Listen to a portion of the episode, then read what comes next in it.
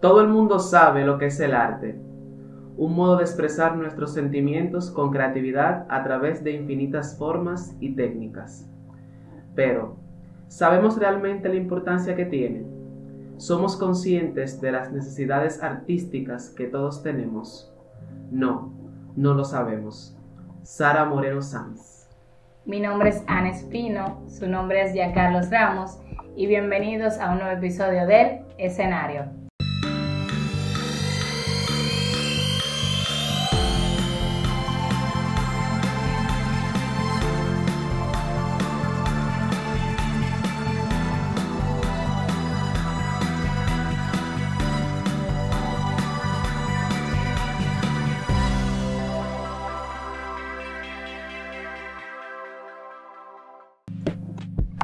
Bueno, como ¿Cómo están? ¿Cómo estás, Ana? Yo estoy bien, claro. Fabulosa. Mi pajón. Con la misma ropa, claro, pero no importa nada. Señor, hay que grabar mucho porque digamos. Tú sabes que el tema que, que tú me propusiste en el día de hoy me pareció muy interesante y es el tema de la infravaloración de los artistas. Entonces, antes de comenzar a decir nuestras opiniones y nuestras, nuestros puntos de vista, es bueno aclarar el, el significado, la definición de infravalorar.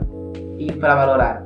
Dar a una persona o una cosa menor valor del que, del que verdaderamente tiene o le corresponde.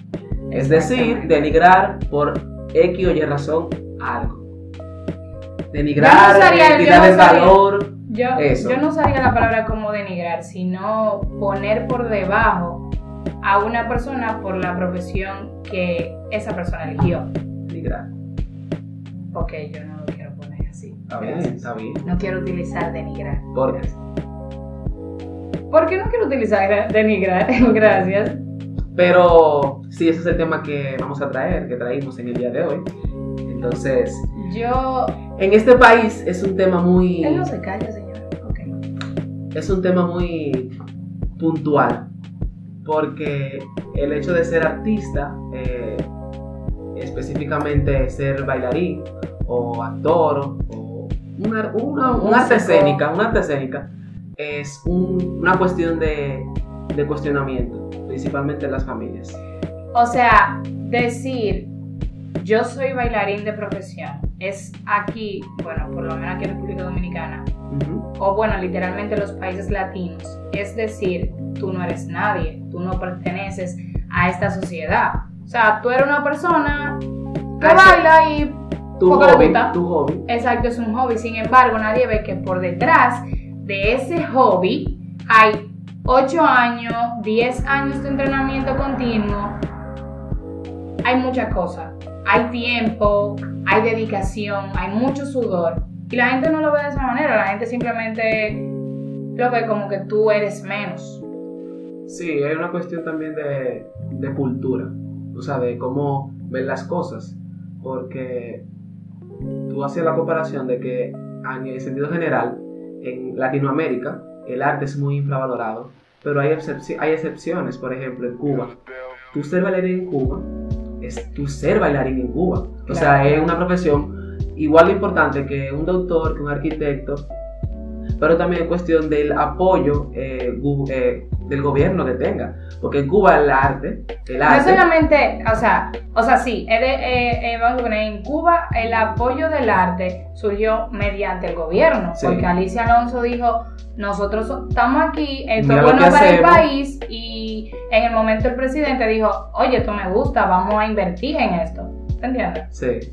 Pero Aquí Pero lo que te digo, o sea, es una cuestión de que en Cuba, igual es un país caribeño, estamos muy cerca, y son realidades totalmente distintas.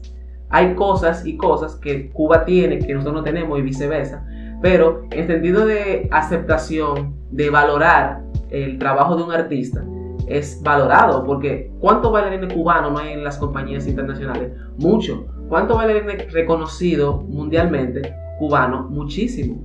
Exacto, pero también, o sea, hay algo que de parte del gobierno, pero también hay algo que es de parte de la sociedad, que es lo mismo que tú explicaste, que es algo cultural del país, pero también es de educación. porque tú eres bailarín.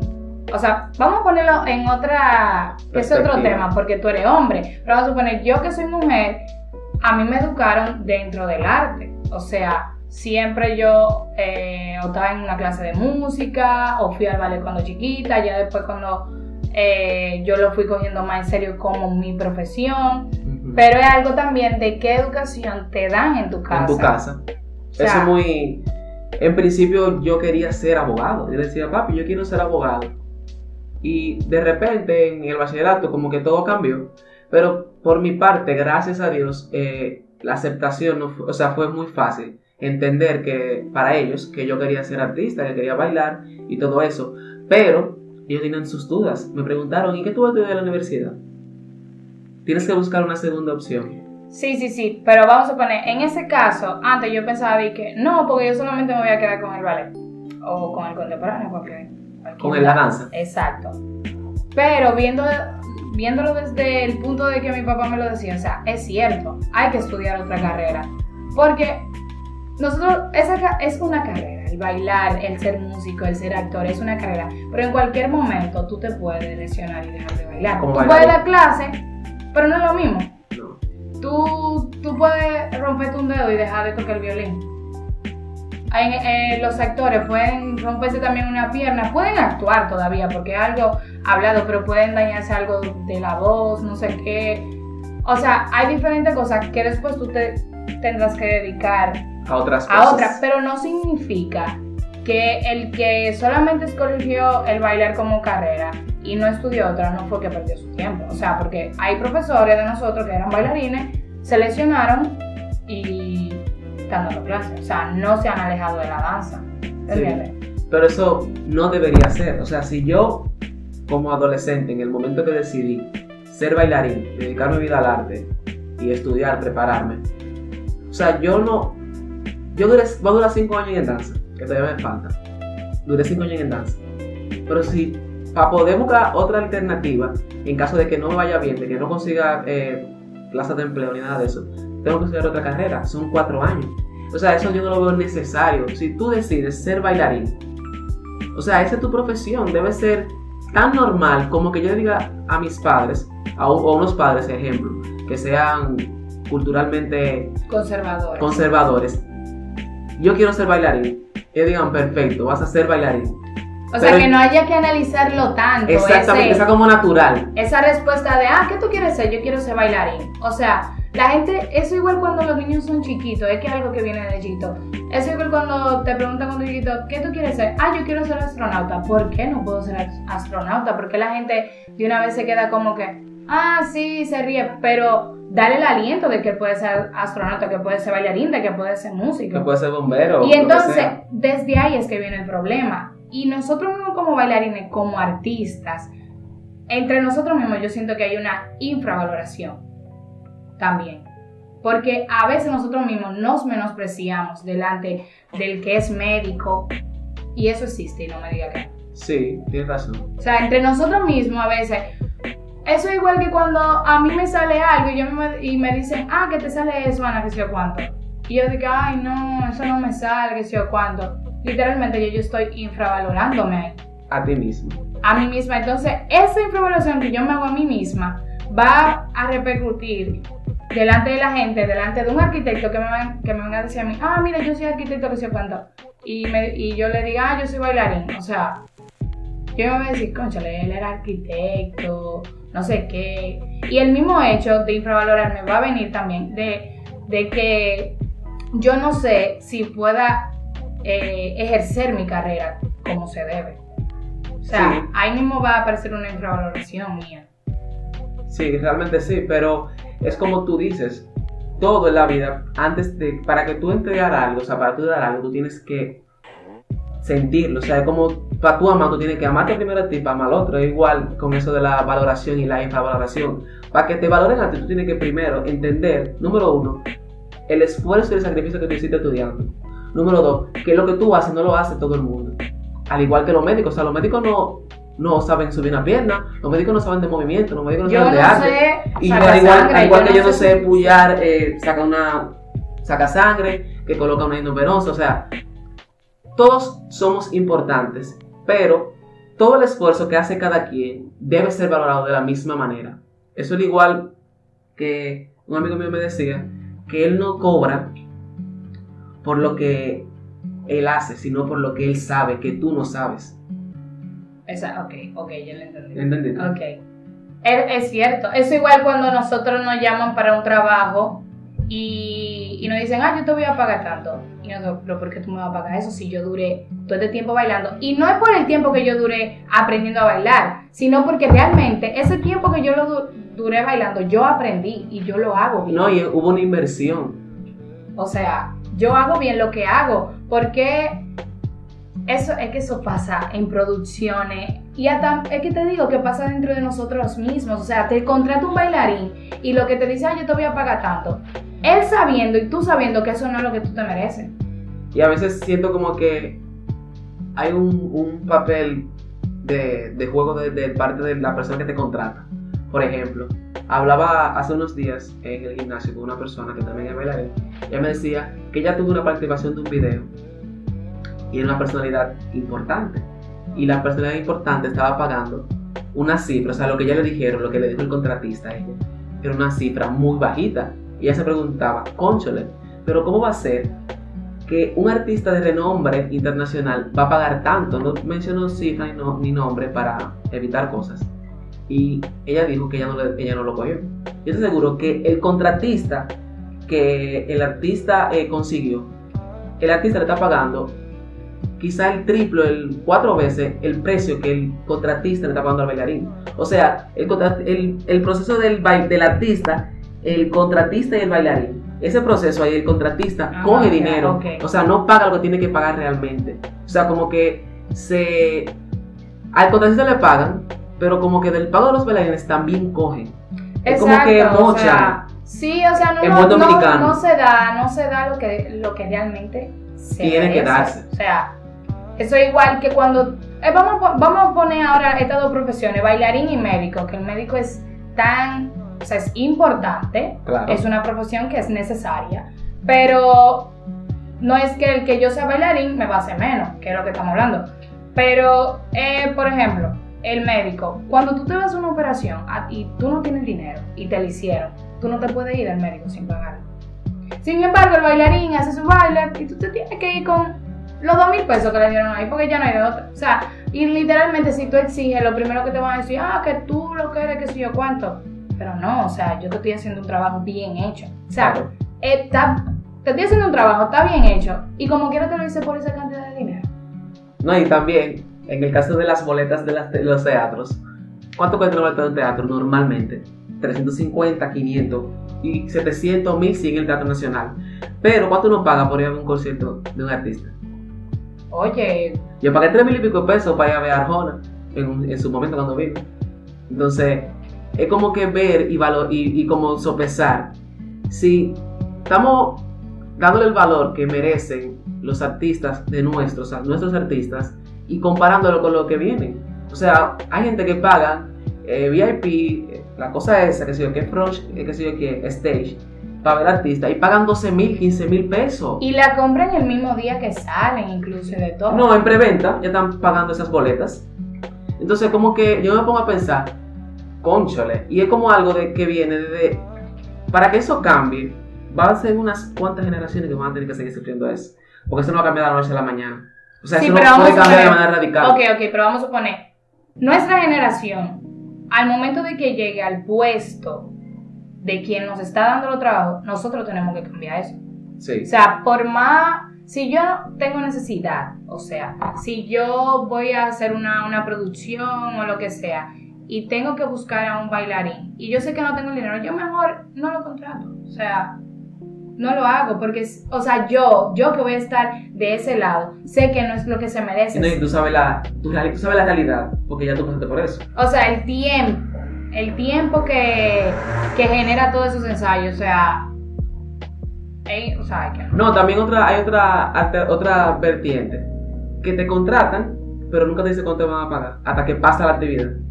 O sea, te, Es verdad, eso es verdad. te contratan sin problema, o sea, bien, está contratado. Pero ahorita te puedes sacar con dos mil Y es que, pero también es un, Tú ves, ahí es un error de nosotros. De nosotros mismos. Por... Al momento que me dicen, ah, vamos a poner el otro día, a mí me llamaron para algo, no sé qué. Lo primero que yo pregunté, ¿eso es un trabajo o una colaboración? Para no hablar de que directamente De dije, dinero. ¿cuánto es? Si no, ¿es un trabajo o una colaboración? Ah, es un trabajo que sé yo cuánto hay. Y yo empiezo a hablar de dinero y digo, Perfecto. ¿cuánto hay? Es que, es que es así, porque es que, como tú mencionabas lo del médico, tú entras a una, una clínica y ya tú tienes que estar dando tu seguro. Y tú poner, con usar una inyección, un guante, hasta el guante te lo cobran. Esto- Cuando me operaron, me dijo, me llevo los guantes porque me lo cobraron. Aunque lo, aunque lo después, pero se lo llevo. Porque es que te cobran hasta respirar en las clínicas. Entonces, ¿por qué tú no le pagas a un artista lo que tienes que pagarle? Por todas esas repeticiones que hacen en un escenario, por todo ese sudor antes de ir a ese escenario, por todo ese pasaje que gastó al ir a ensayo, a escenario. eh, No, hice una grabación, porque las grabaciones son fuertes, porque hay que repetir 500 veces. O sea, hay Ay, de todo, en, todo, en todo ese proceso, hay de todo. Y se supone que tú a mí me tienes que pagar por hora de ensayo, por- hasta por las horas que yo te estoy bailando en esa función o en ese videoclip o en lo que sea.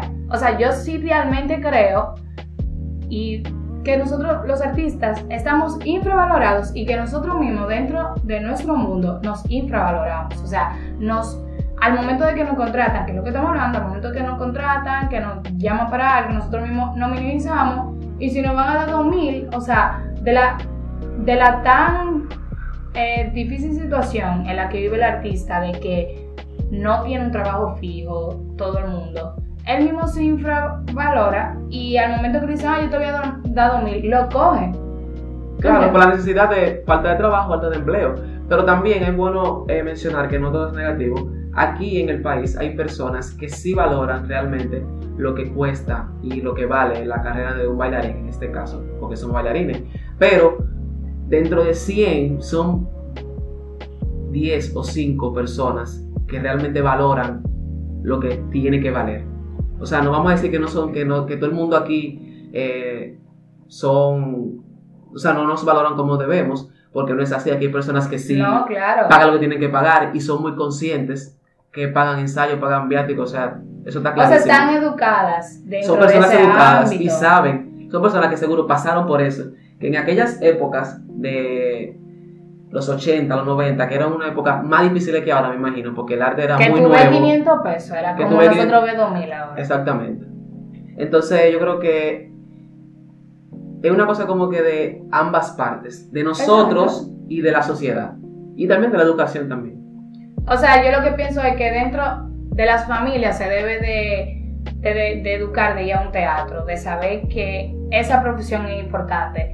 De que si un niño, como dije ahorita, te dice yo quiero ser bailarín, no diga, ah, no lo coja como un relajo. Él puede ser bailarín, él puede ser astronauta, él puede ser lo que le dé su gana y no está mal. Es una profesión y es válida dentro de la sociedad porque nosotros aportamos a esta sociedad que, que eso es algo importante. O sea, yo voy a cerrar mi opinión con que ahora en, la pandemia estamos bien, estamos cuerdos, porque hay gente subiendo videos danzando, hay gente subiendo videos haciendo conciertos virtuales, hay gente que está subiendo sus monólogos y obras, y por eso nosotros ahora mismo estamos cuerdos y no estamos todos locos. También eh, ser equitativos a la hora de los niños. O sea, ¿por qué a mí solamente me llevaron a, a pelota? No me llevaron a pintura, no me llevaron a teatro, no me llevaron a bailar, no me llevaron a nadar. O sea, solamente me llevaron a pelota. Es como ser equitativo. Si yo voy a llevar la hembrita a, Ah, a baile, yo voy a llevar el varoncito y me dice, ¿te gusta? Si no te gusta, te quitamos y te ponemos lo que te gusta.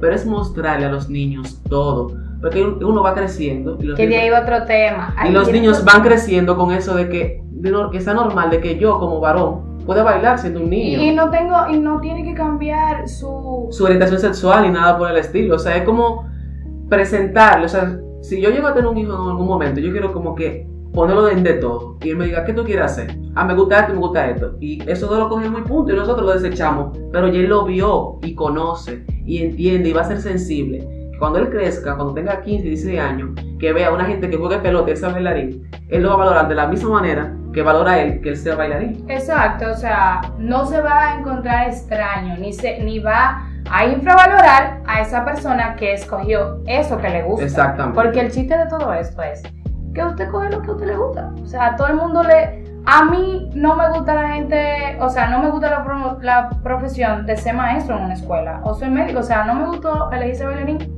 Y ya. Voy a cerrar, vamos a cerrar con una frase que me gusta mucho.